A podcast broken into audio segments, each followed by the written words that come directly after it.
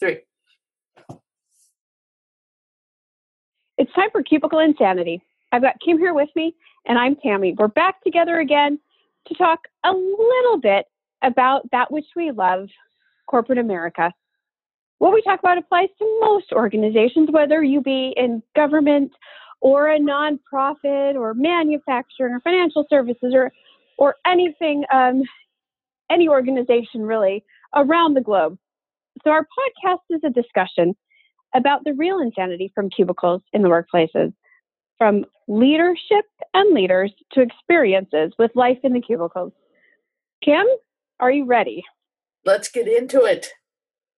Okay, so Kim, let's today let's talk about this book, uh, a little book report today on a book called No Ego by Cy Wakeman.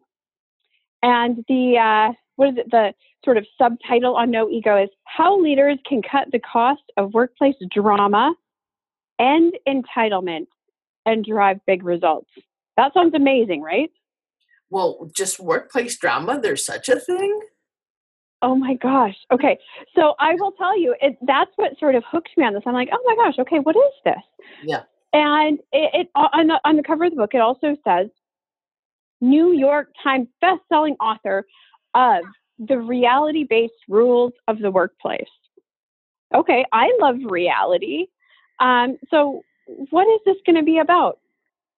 And um, so th- it's actually kind of a series of books. I, I, mean, I don't know if they definitely rely on each other, but Cy Wakeman has written um, several books. So obviously, a New York Times bestselling author, and the um, the root of the the book, uh, along with the others, is this reality based leadership, and uh, taking based on her experience as a people manager and a leader within an organization, has now developed this reality based leadership and I, I, would have to say, just by the title alone and kind of uh, the high level stuff, I was like, yes, I think I can totally be brought into this. I need to read this book.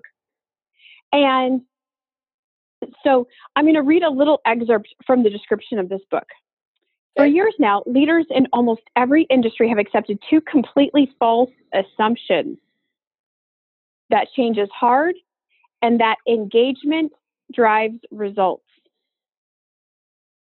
Okay, so just on that, Kim, are, do you think those are false assumptions? Change is hard and engagement drives results? Do I think those are false assumptions? No, change is hard. And what about engagement? Does it drive results? Uh, not always. Okay.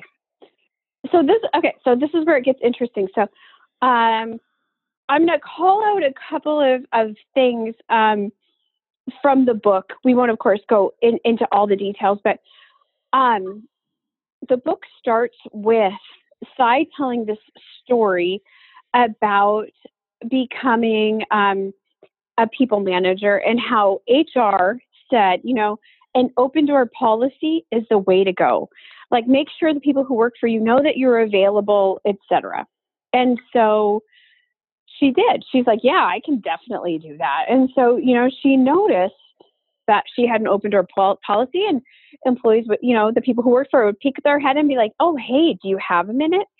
And being a new people leader, she's like, of course I do. Come in. And what she found was that it was not one minute or two minutes, it was probably 45 minutes to an hour of them popping in and really uh, it, it becomes what um, she begins to call uh, BMWs, and it that stands for bitching, moaning, and whining.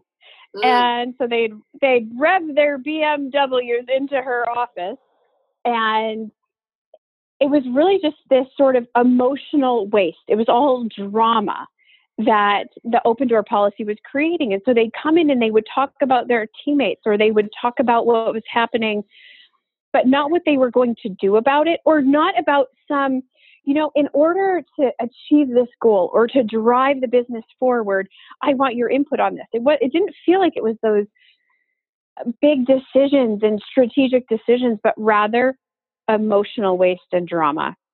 hmm Can you relate? Do you do you do you believe that story? Uh, I've seen that occur. Yes. And uh, you're so you're aware of the BMWs? Yes. I used to have a manager, and um, we would have a, a team meeting, you know, once a week for like an hour or whatever. And the first portion of uh, the meeting, um, he called the BMs, and I thought that was funny, but it was the bitching and moaning. Like, okay, guys, I get it. We all have rough lives, and you know, it's hard to come to work with some of these people. And so he would sort of just like open it up a little bit for venting. Like, okay, go ahead and bitch and moan for a while and then we'll move on to the big stuff, the stuff we've really got to, you know, take care of. Yeah. Yep. Um, so when I read BMWs, I was like, oh, that's just a nicer way of uh, saying it. Yeah. So this is where um, Cy becomes a researcher and uh, begins this. So even from the moment she was this uh, first time people manager, sort of becomes this researcher because she's like, I'm a people manager and I'm doing exactly what HR told me. And I have this open door policy, but I'm not helping my people. I'm not making big decisions. It's just all this drama that's happening. And so clearly HR is wrong. Now, those are my words. It's a little different in the book.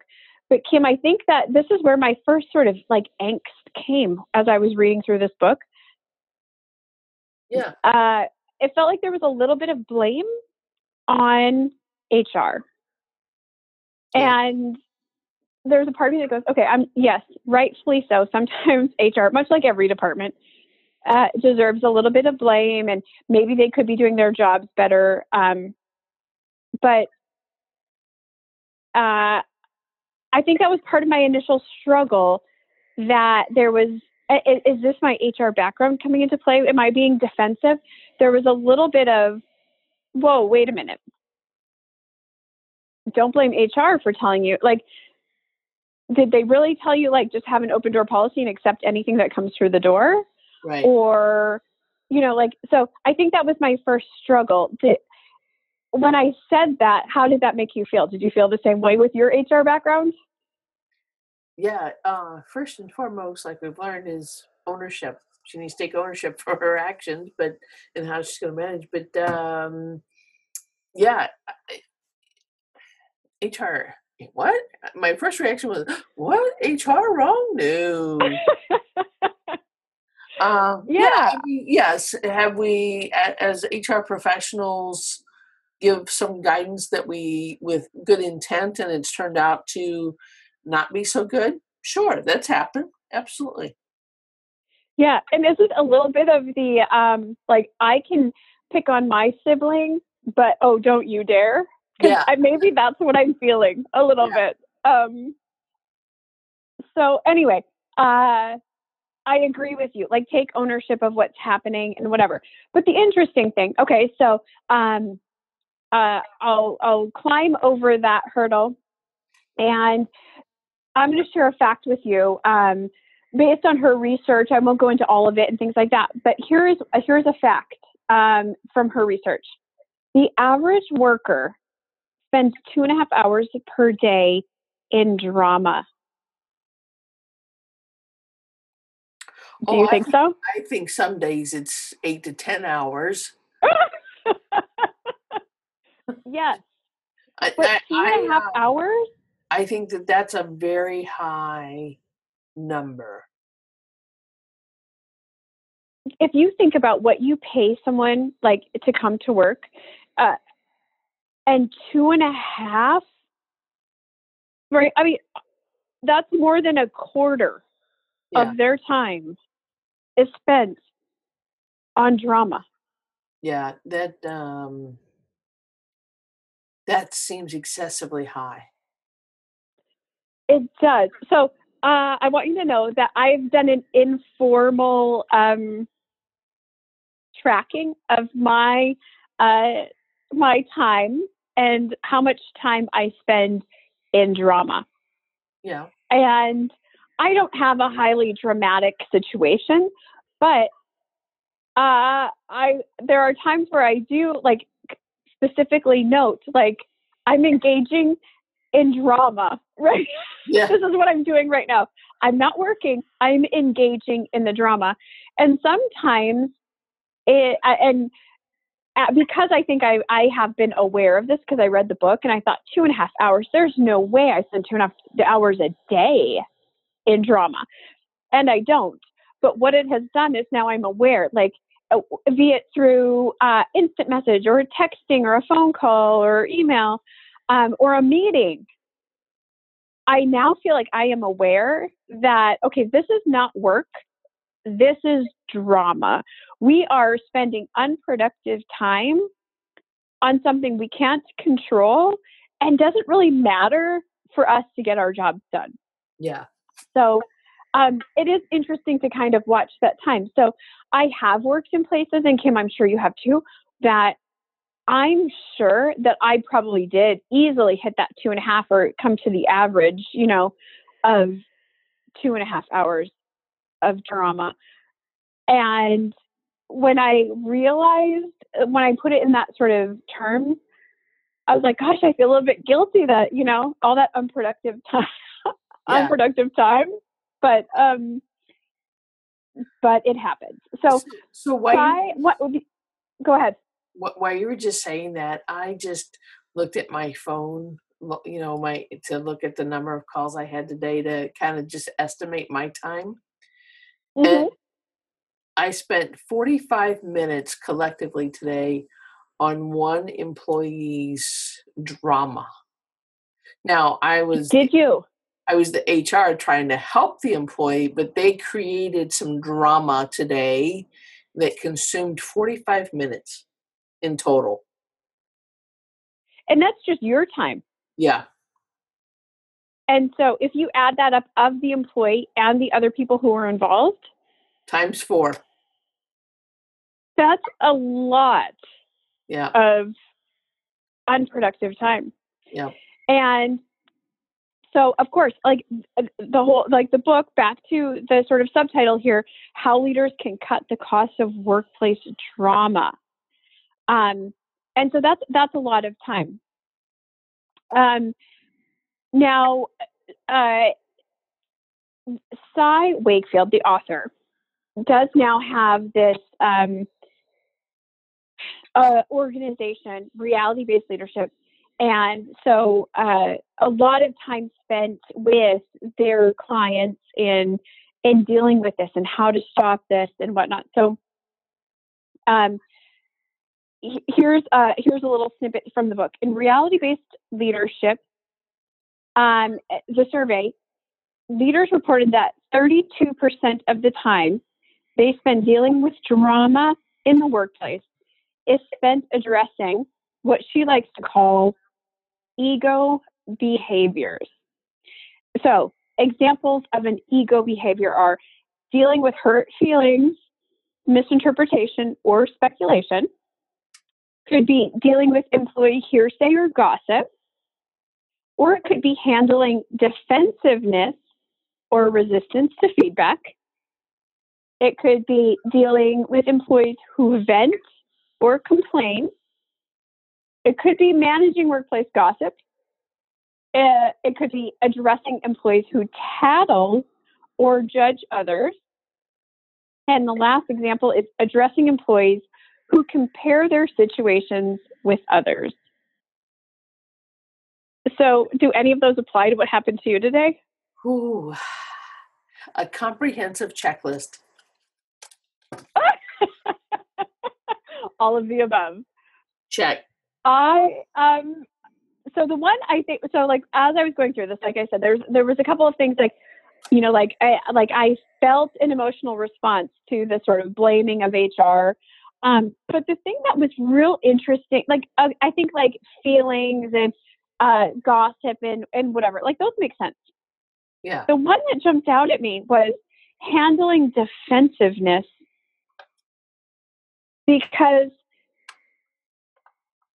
that's true. That happens. I mean, I think that human nature, we uh, tells us like we we get defensive about because we you know we don't want to be wrong. We don't want you know, our our our behavior to be uh, sort of exploited as bad behavior, and so we we get defensive.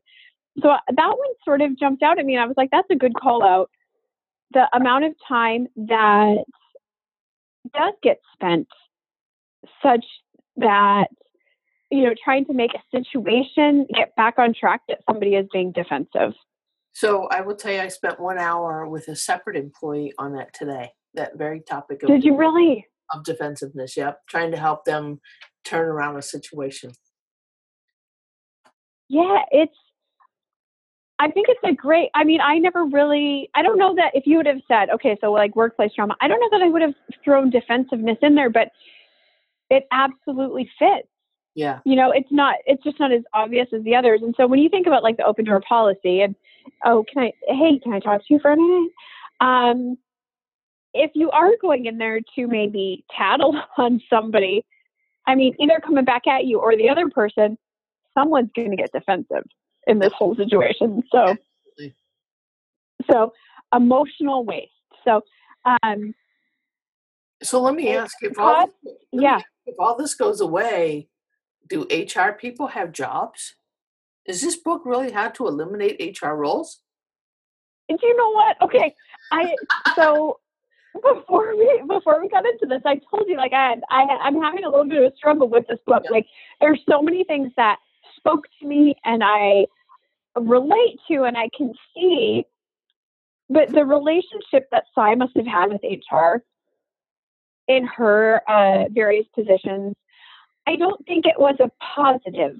Um, and so this is, I think, where I was like, well, okay, I I can talk bad about my sibling, or I can pick on my sibling, but you can't. Right. Um, uh, you and I have worked in HR together, and we've had lots of HR colleagues, and I might be the first one to point out that some of them were not stellar. Um, and you know, I probably did not. I, I, without being defensive, I will admit I at times probably was not stellar myself. But there is sort of this underlying um, HR is not maybe maybe that valuable, and so I, I agree that there are some people that may not be um, extremely valuable in all situations, but you know maybe their strengths are in other areas. Um, but let, let me get a little bit further because we're going to come back and touch on that because there's uh, some other things that I was like, um, hmm, okay. So uh, the next area that she talks about um, that I thought was extremely interesting was engagement surveys.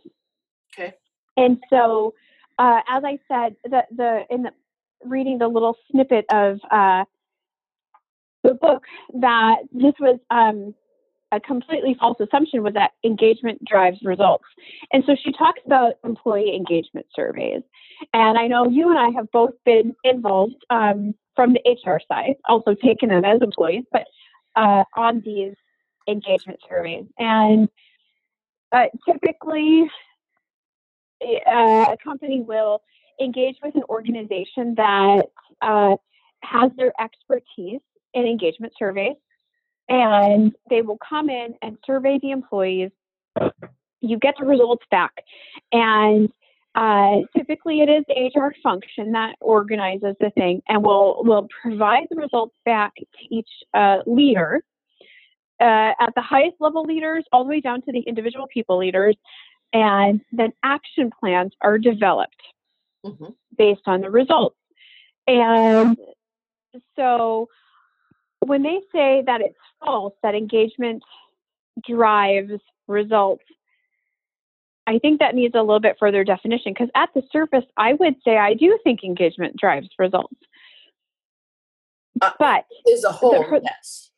As a whole, yeah so the point that Cy makes in this book, which is really interesting, is essentially the survey uh, is a little bit uh, uh, approaching it from the wrong direction. In that, in giving the survey to all employees and taking those results back, aggregating them, um, uh, and I won't even though I was involved how many times, I don't remember the details. Is it if there's seven or more responses, then you can aggregate it and share the results? Um, that the the fundamental of that survey and how you take those results is that every employee's response is counted equally. Mm-hmm. Before I say anything else, Kim, what do you think of that? Uh, I have a couple of different thoughts on it. One, I mean, just from a pure perspective, everybody's feedback should count equally.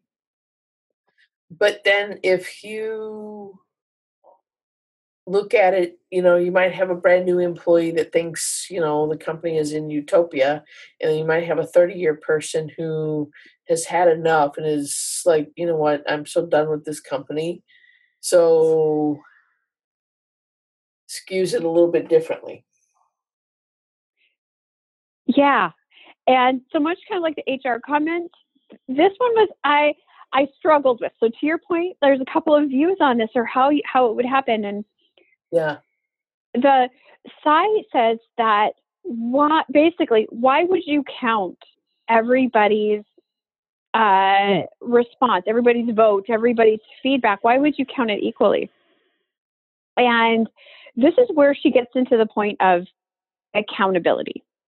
And we really need to drive, as a leader, accountability. And those employees that are taking accountability are actually the ones that should have sort of higher weight to their responses.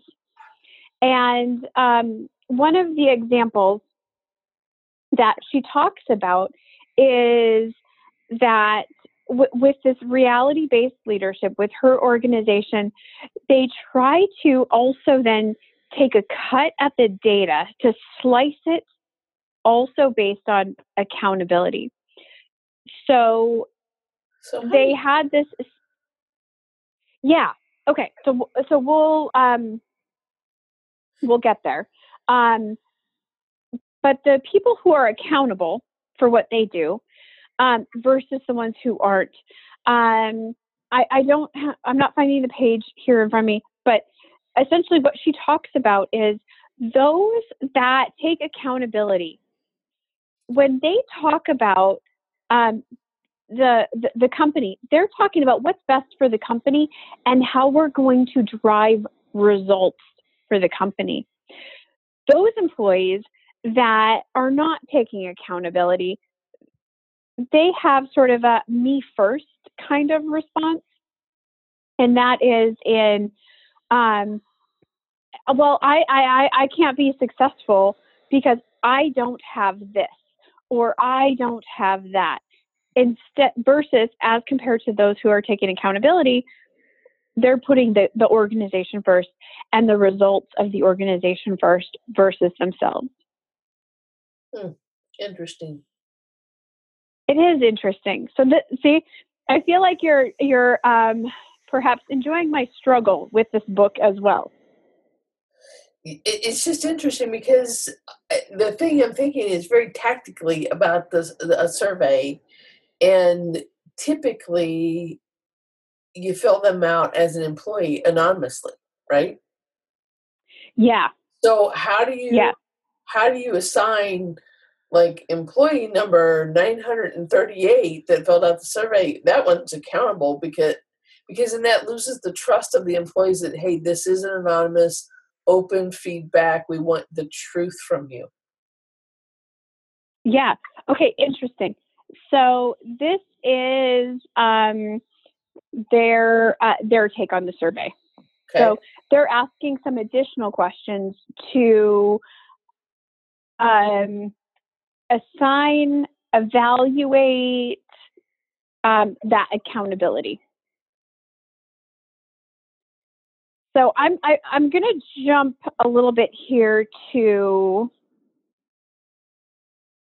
um, what she's outlined is these great coaching questions. So I've told you about her experience with that open door and the emotional drama that that it that she felt it helped perpetuate. Okay. And the survey that if you have these um, employees who are accountable, then you get a, a little bit better uh, look at the data on really um, how those employees are engaging and maybe what those action items should be. And so when you have this emotional drama and you know with you when you have as a leader that you're trying to deal with and and that you you're trying to create this um, uh, sense of accountability. Everyone is is is taking ownership and accountability. So uh, uh let's uh, the idea behind these these uh, coaching questions really are uh, in this situation where maybe you have the open door policy someone comes in and it's all about that emotional waste or it's all about that drama. How do you turn it around? And how do you get this employee who is in front of you creating the emotional waste? How do you get them on the right track? Um, and so here's some of the questions. What did you do to help? What do you know for sure? So the focus there on facts. Tell me the facts about the situation what could you do next to add value? What would great look like? Are you using your opinion to move the idea forward or to stop the action? What would add more value right now, your opinion or your action? Would you rather be right or be happy? So Kim, if if you came to me as your leader and you're having a bad day, things have upset you, and I say to you, what could you do next to add value? What do you think your reaction would be? Um, I, I think it's a mixed answer. I think it's in context. Um, if said in, the right in the right way, um, I think it could help kind of get the pull the person out of out of the the moaning, groaning, uh, complaining. BMW, yeah, yeah, yeah. I, uh, the last question that you read off, though, I don't like in any context. I, I do think, though, if uh, you know you're sitting there and you're kind of uh, as an employee, and I'm unloading, and I, I just got to get off my chest, and I'm good, and you go, but what could you do to okay, manager, that's not helpful. I just needed to get it off my chest. I'm good to go. I think it, like I said, it's context because if you, depending upon the employee, right? Because if this person is, hey, I need to talk it through, I need to, uh, you know, helping them ask some questions that'll help them get through this, fine, that's one way. But if you've got another employee that, hey, they just got to get it off the chest and then they're good and they're back on on their game and on their way, then why would you ask the questions? Okay. So uh, yeah, I, I'm I'm I'm I'm completely on board. So I'm going to share um, this. I'm going to read directly from the book here. Okay. And she says, so, so again, she's sort of talking about um, the, uh, how to to deal with um, uh, these employees who are maybe doing the drive-bys or or you know getting them sort of refocused from drama you know back to productivity. And um, so she says leaders um, have been told that it's healthy to allow employees to vent and it's not. That was another one of those areas where i'm conflicted because I, I feel like myself sometimes you know what i just need to vent. I need to say it out loud and that's what is really going to help me get over it and then i can move on. Like i said it out loud. It's out in the universe. Now i can go get back to work. So sometimes i do feel like venting is something that helps me move towards productivity because i feel like whether the person i'm talking to acknowledges it agrees whatever I have me myself. I've said it out loud, and now I can move on. Yeah. Yep. I, I um. I'm the thing I'm thinking about is is she saying that from the perspective as a manager that she really doesn't want to interface with employees and have allow employees to to do that and i know some managers are like that like they don't want employees talking to them about what are the problems or just venting there's managers that that i've come across that just you come in and you're like i got x y and z going on and here's what i'm doing about it end of story move on and then there's other managers that are very compassionate and will say, hey, how's it going? And allow you to vent for a minute or two or whatever time it takes and then kind of guide you. Eh, from her yeah. perspective of this book, though, it sounds like, you know, she's a manager or was a manager that um, is one that, you know, doesn't want that type of engagement with an employee. It's just her style. Okay. Do you know what? I, I, so you have, I think, brought something to light for me that I was feeling, and that is, uh, uh, and maybe like so. I sort of had this like sort of. I'm gonna call it maybe a little bit of resistance as I was reading this book. Like there were certain things like that that I that I talked about earlier, you know, about the HR and whatever, that left me feeling a little bit like I'm not sure that I agree. Some of these overarching points absolutely but some of the other things i don't. And and the way you just phrase that i i think i agree with and that is how you engage with your employees. And there to some extent um, I, of course each you know employee that might work for you is a little bit different and maybe how you engage with them and their venting because i think they're like like i said i just need to say it out loud and then i can move on yeah, I mean, um, we, and, we've, and, worked, we've, worked, together long enough that um, I know that about you, right? You just got to you got to vent, you, and you're good, and you move on. And we've worked with other people that they got to vent, they got to talk it through, they need help to kind of get it out of their brain, even though they've put it out there. They need someone else to have that inner eh, that, that exchange with them to kind of get their mind rethinking and refocused on the direction in which they need to go.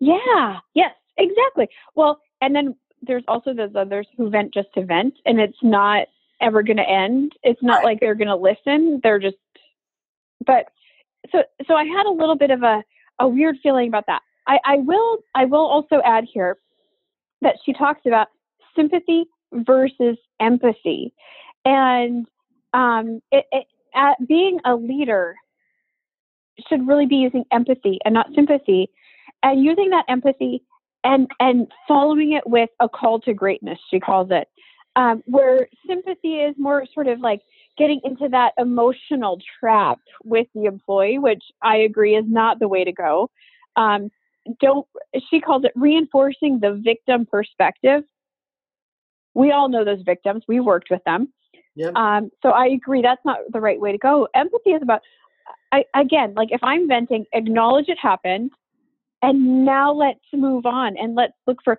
okay, now how do we how do we become great again? Yeah. And so I, I thought that was a nice call out. That was that was something that spoke to me is that sympathy versus empathy. And I've worked for uh, myself leaders who are sympathetic. And I don't know that our organization became great. I've worked for those that are empathetic, and there is a difference there. Um, and then I've also worked for leaders who don't listen. So that causes more probably um, emotional waste. That that's where the two and a half hours might come in a day. Yeah. So, what would you say about? Um, I'll share with you kind of how I coached an employee today. They were talking about the situation with their manager, and I said, "Yep, I can relate. I'm kind of had a similar situation. And here's what I did. So, was I sympathizing or being empathetic? Um, how so how did the conversation end like yeah we're yeah we're in the same boat and and did it end on that sort of note or did it end on the note yeah this is what's happened here's how we can overcome. Yeah, so it was, um, hey, this was really helpful. to hear that you know you've gone through something similar and how you navigated through it it gives me some things to think about and go do. Yeah then i think it's empathy. I share with you and understand. But that's not the definition of of what we are. Yeah. we're going to be better you know? Yeah. and so to me that's empathy. Sympathy is oh yeah like that really sucks for you and it really sucks for me and aren't they horrible? Yeah okay that's the point and it doesn't you know what i mean and it yeah. and that's where it ends like yeah we've we, we are the victims we have been um, we have been wronged where empathy is yes you know what um, i understand where you're coming from and you know I, I you know whatever is within our control um, you know here's uh, we can take these learnings and now apply it and, dis- and determine how to move forward. Yeah. Okay. Yeah. Um, okay. So, uh, so, uh, so uh, to kind of bring this back to the no ego, she talks a lot about ego, which I haven't brought up much. A, a lot about, um, and we learned this. Uh, what was the name of the book you uh, did a, a book report on? Extreme ownership. We all have egos we all have egos and and she acknowledges that she says the same thing we've got, all got egos but we've got to get past that. And and, and so in similar uh, fashion to um, extreme ownership we all have egos. We have to keep them in check. And so to that point of defensiveness um, and things like that. And so uh, going back to accountability and emotional waste it's all about ego. And so, you know, this leader who is dealing with this employee um, or this team, it's about everybody's bringing their ego. And so, how do we work such that the ego um, is sort of kept in check? So it, it doesn't become about defensiveness or it doesn't become about that ego. But how do we really sort of set that aside and make great strides together. So a lot of those things, you know, kind of that we were chatting about, all come down to how do we address this situation and remove ego? And um, in, in, the, in the uh, description, the little uh, snippet I gave you about the book about the completely false assumptions, one was change is hard. And so the, the first uh, portion, you know, that we've been talking about here was more related to engagement drives results and and those BMWs and and getting past them and how how to uh, get away from that emotional waste getting back that two and a half hours a day um, on average for each employee but to the notion that change is hard um, the point she makes here is not that change um, isn't hard, but it's the approach to change. So there's a little bit again of uh, uh, I'm going to call it a dig on HR and their approach to change management, and that it's you know there um, there's been you know sort of the different iterations of uh, theories and approaches to change management, and really the way to prepare for change that she describes it as um, she calls business readiness. And so it's not uh, a, a, change management theory or uh, anything really um, about change management. But if you build in this business readiness, then you've built a team that is prepared to handle change. And so it's not about managing the change, it's about building uh, an organization or building a team that is agile enough to accept change. And one example she gives, and it's sort of a, a simple uh, example, but uh, if you've been through this, you know the pain it could cause. And that is, she um, had this particular team, and and due to the actual physical building and and some remodeling and such that was happening, the team she had, um, in in in like a uh, a nine month period, um, I don't have the exact details here, but had to move their location. So move their desks, move their cubicles uh, four times in this nine month period. And they began complaining. How are we supposed to get our work done? You know, we have to keep moving and packing and unpacking and uh, all of these things. And so the example there is let's not complain about our situation. Let's just assume we're going to have to move on a frequent basis.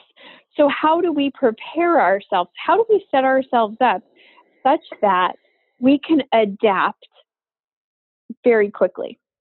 And so that's sort of her uh, thought process around business readiness.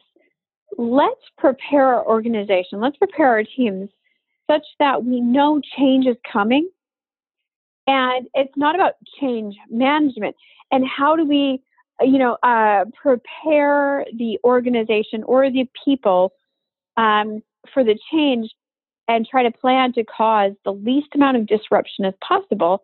But let's build our organization such that they are agile enough to just accept the change and continue to be productive. That um, part of the book was the part that made the most sense to me. I like it. Yeah, it, it does make a lot of sense.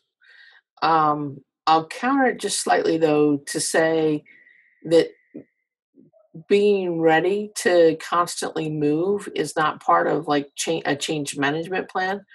Well, it is because you're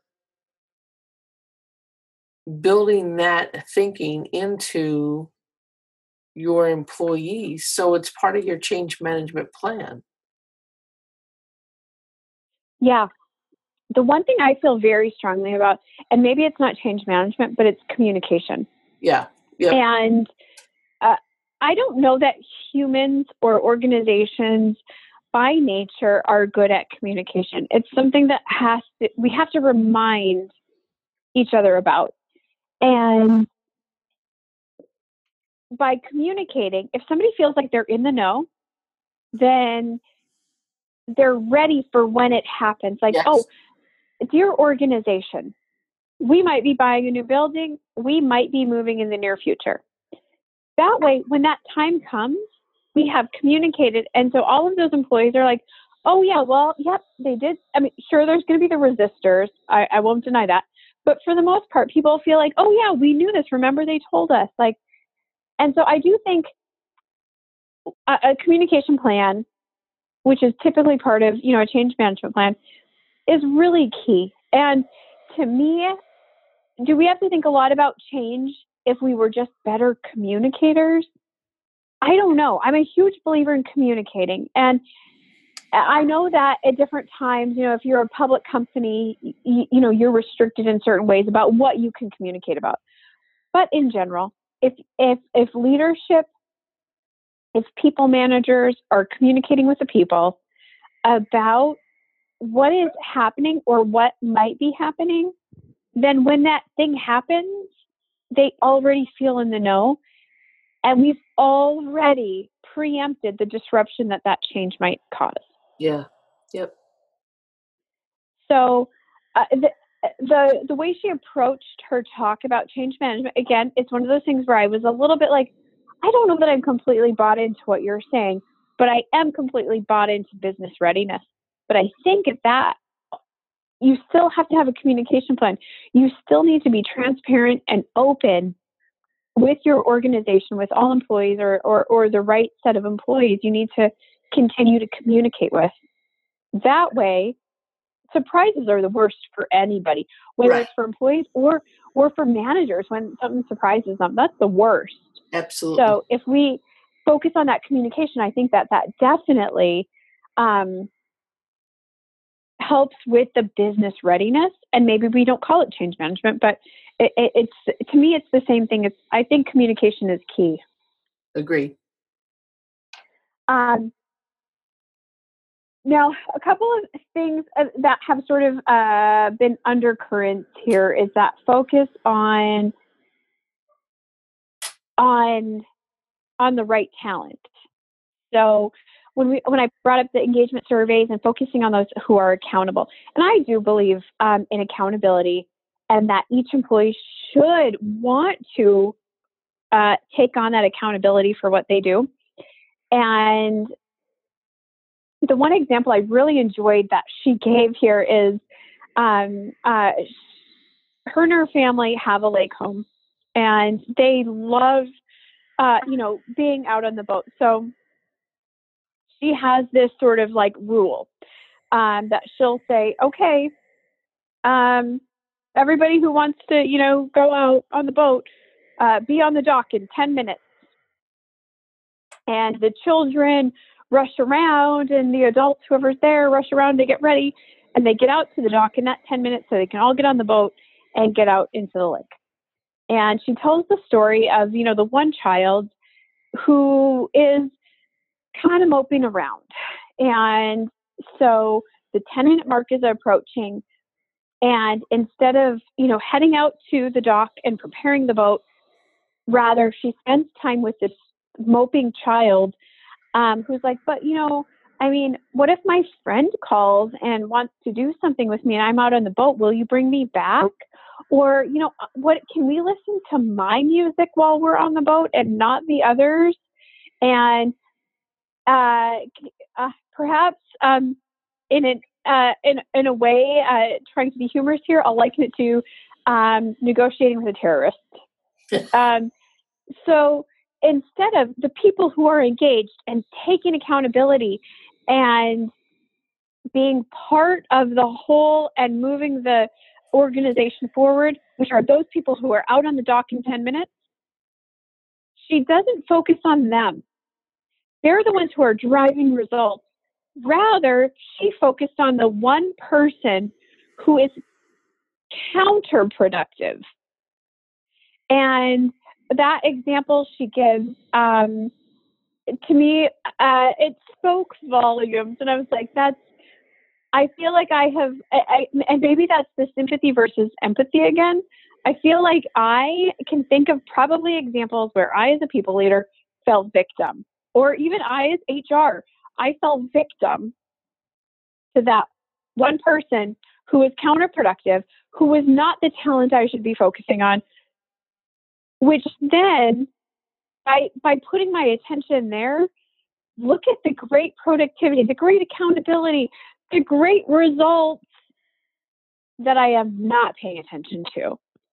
And so the again, as a leader, so you know, we, we've kind of covered a lot of things here, but focusing on the talent and maybe those are the ones who the ones who are accountable who get the higher uh, sort of uh, weight on their engagement survey results but putting my focus on those people who are going to drive me forward and making this per- this one counterproductive uh, person this one employee who's sort of holding everyone back putting it putting it into terms for them about what they are doing to the organization and how to push them towards accountability such that now we have the entire group moving forward and driving great results. Yeah, there's um the, what's uh, I'm trying to think of the statistic that one bad employee consumes what 25 or more percent I, I am not sure of the percentage it's a high percentage of t- managers time and takes them away from investing and developing and coaching the better performers. So um so i agree with what you know what she's saying there because how often have we coached managers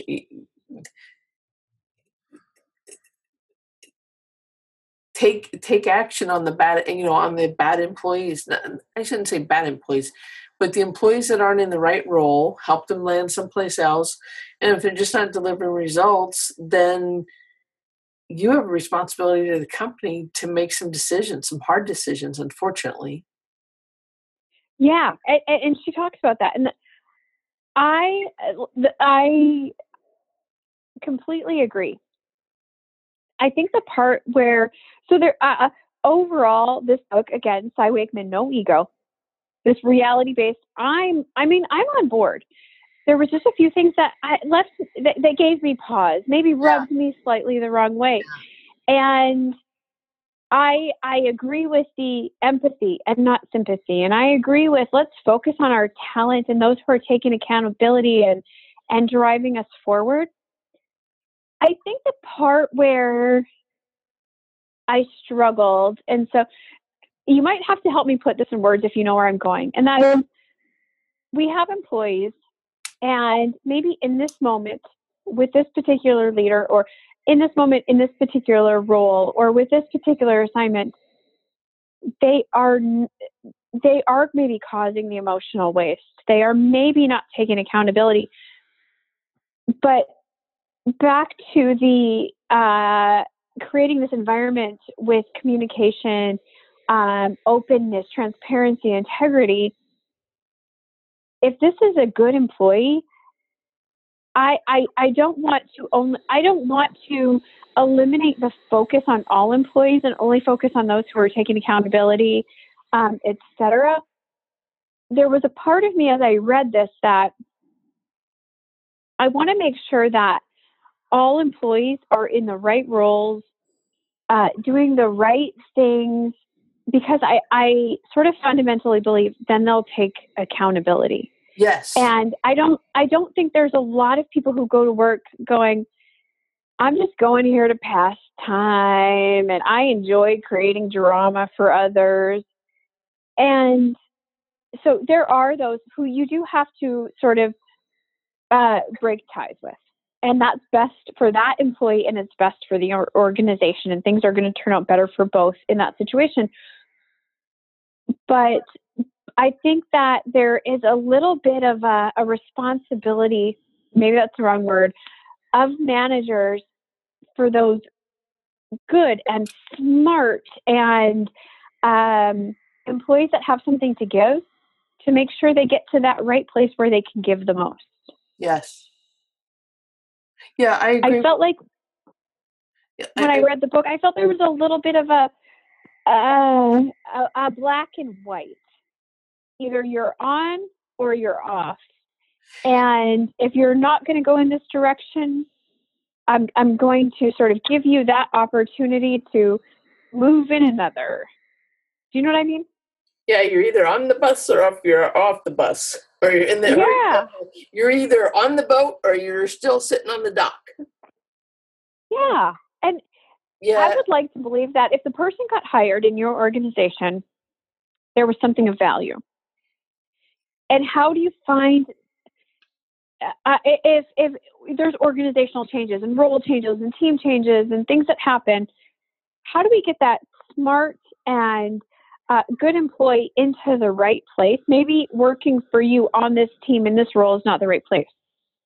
But how do we make sure that they understand where we're going and how they contribute?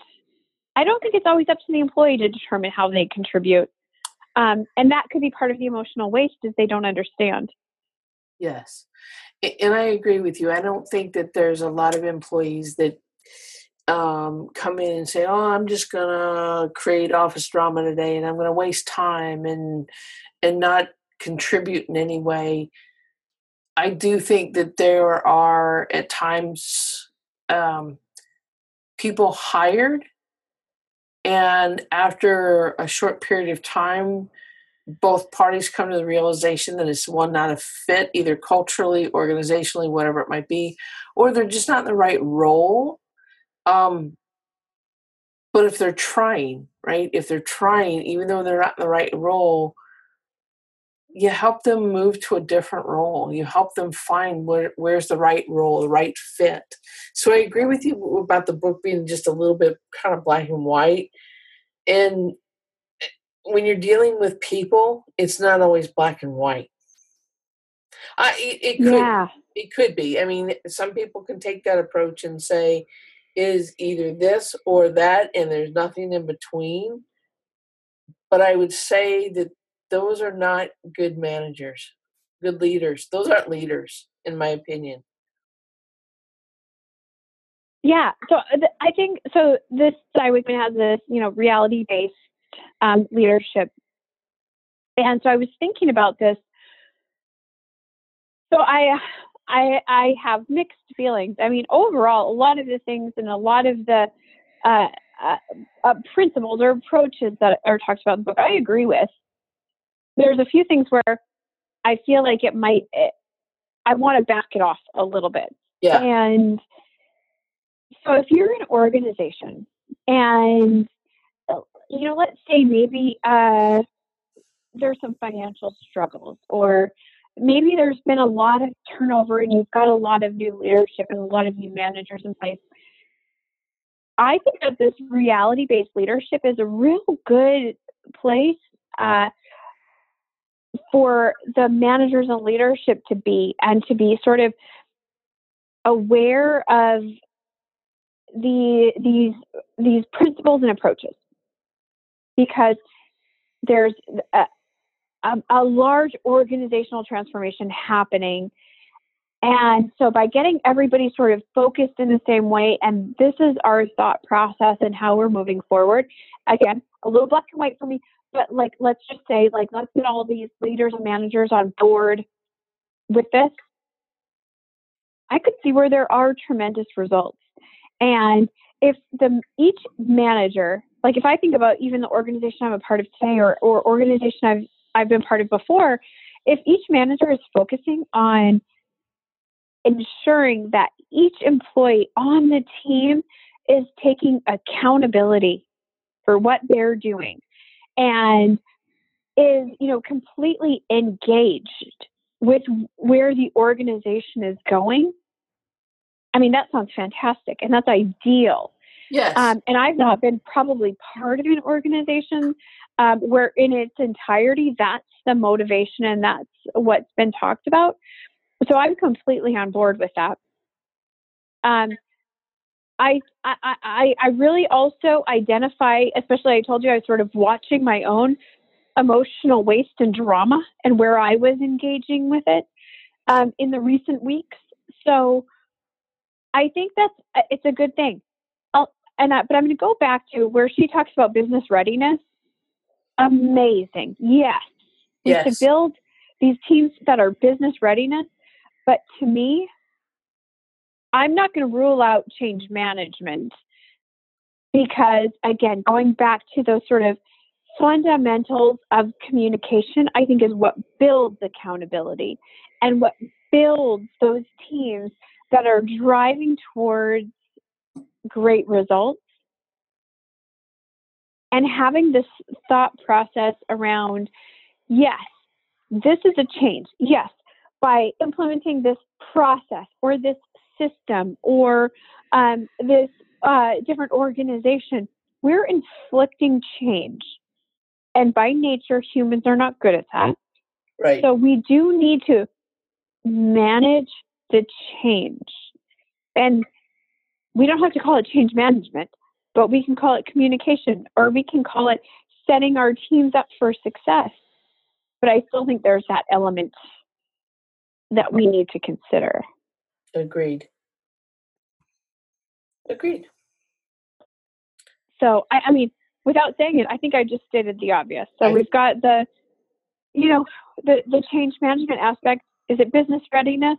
Is it communication? Is it just ensuring that our all our organization, our employees are ready for whatever we throw at them? Yes. Is it our managers who and I agree with this. Not sympathetic, but they are empathetic, and they are driving the accountability of each and every one of the employees. I don't want to necessarily completely, in the example of the one child who wasn't ready in the 10 minutes and on the dock, but rather negotiating. I don't want to immediately leave that child behind. I do want to focus on the all of all of them that are ready in the 10 minutes and out on the dock yeah, let's focus on them and let's keep pushing them forward. But let's find the right motivation. Let's find the right spot. Let's find the right thing for that employee who's being kind of holding themselves back, perhaps. Um, but before we cut ties, let's figure out is there the right place where they want to engage and take accountability? agreed. Agreed. Kim, anything else today that you want to add there? No, I think um, it's been an interesting book, and and um, certainly going through it, there's a lot of hmm and thinking and back and forth in in the brain about some of the concepts. So, very interesting book.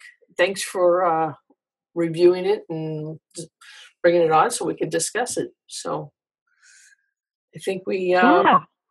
I think that's about all for this particular book. You want to name the uh, restate the book name again one more time?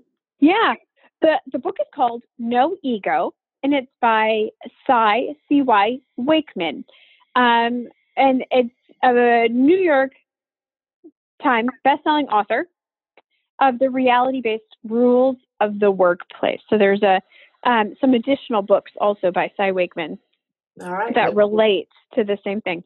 Okay, maybe they'll be on uh, future podcasts, so stay tuned. So, uh, thanks to our listeners. Thank you to all of our active military and our veterans. And please stay tuned for our next episode of Cubicle Insanity.